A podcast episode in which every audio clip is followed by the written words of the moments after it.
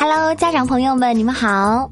在我给出了第一次话题“孩子的压岁钱要不要让他们自己支配”之后，短短几天就有超多的家长朋友们参与到了话题的讨论当中，而且很多家长都说的很合情合理。我在这里也和大家分享一下，比方说吴新元的妈妈，我就觉得说的很好。他说很支持自己孩子管理小金库。但是孩子在比较小的时候还没有建立一个良好的消费观，所以呢会把他的压岁钱中的一小部分给他，让他自己管理。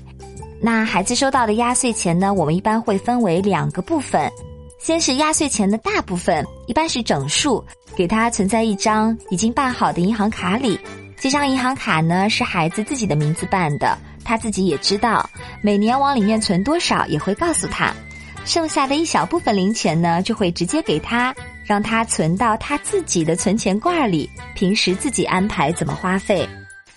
那像吴心元妈妈这样，把压岁钱的大部分存入银行，然后把其中的一小部分给小朋友，让他们自己去学着花钱，自己来支配自己的零花钱，让他们从小就能够建立起一个良好的管理金钱的概念。这样子观念的家长还挺多的呢。比方说王蕊，不知道是妈妈还是小朋友啊，他就说，在孩子到了一定适龄后，可以给孩子小小的部分去锻炼他的支配能力，比如逛超市给他十块钱、二十五十、一百的权限，根据自己的意愿去买他所需的东西。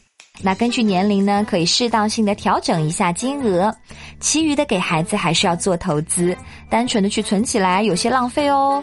可以给孩子买一份保险，那是必要的；也可以给孩子做一份定投。嗯，妈妈好有理财感哦。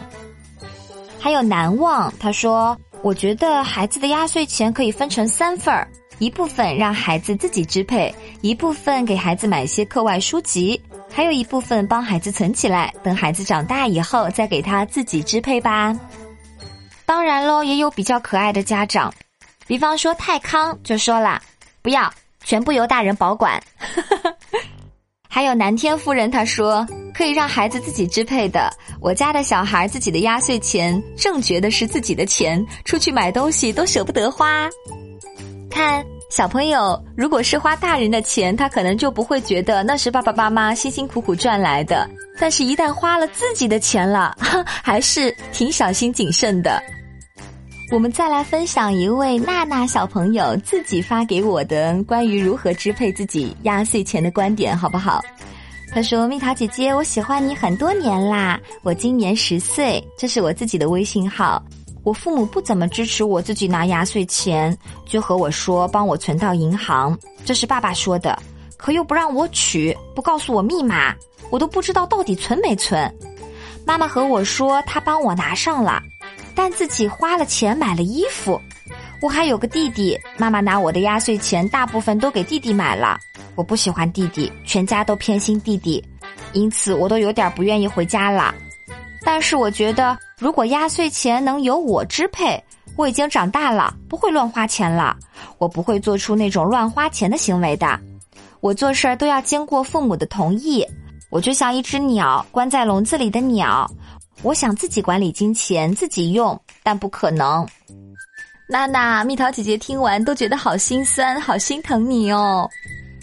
但是呢，首先弟弟和你是一家人，他是你最最亲爱的家人，所以呢，不要不喜欢他哦。当然啦，也不能不想回家，因为家永远是我们最温暖的避风港。另外，爸爸都说帮你存银行了，那肯定就是帮你存了。因为大人都是说话算数的，不然怎么能叫大人呢？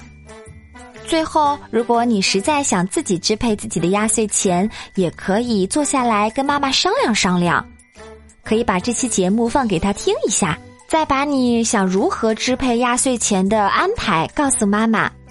我相信妈妈也是通情达理的，还会帮助你一起来安排呢。希望听到你的好消息哦。哇哦！通过这次话题的讨论，我都学到了不少呢。因为我女儿今年刚满五周，所以呢，之前的压岁钱我也都帮她存起来了。因为我个人也不是很会理财，只懂得存钱。不过很多妈妈给了我一些灵感，所以呢，女人其实也可以学习一下理财。来帮孩子的压岁钱做一个更好的管理。谢谢你们。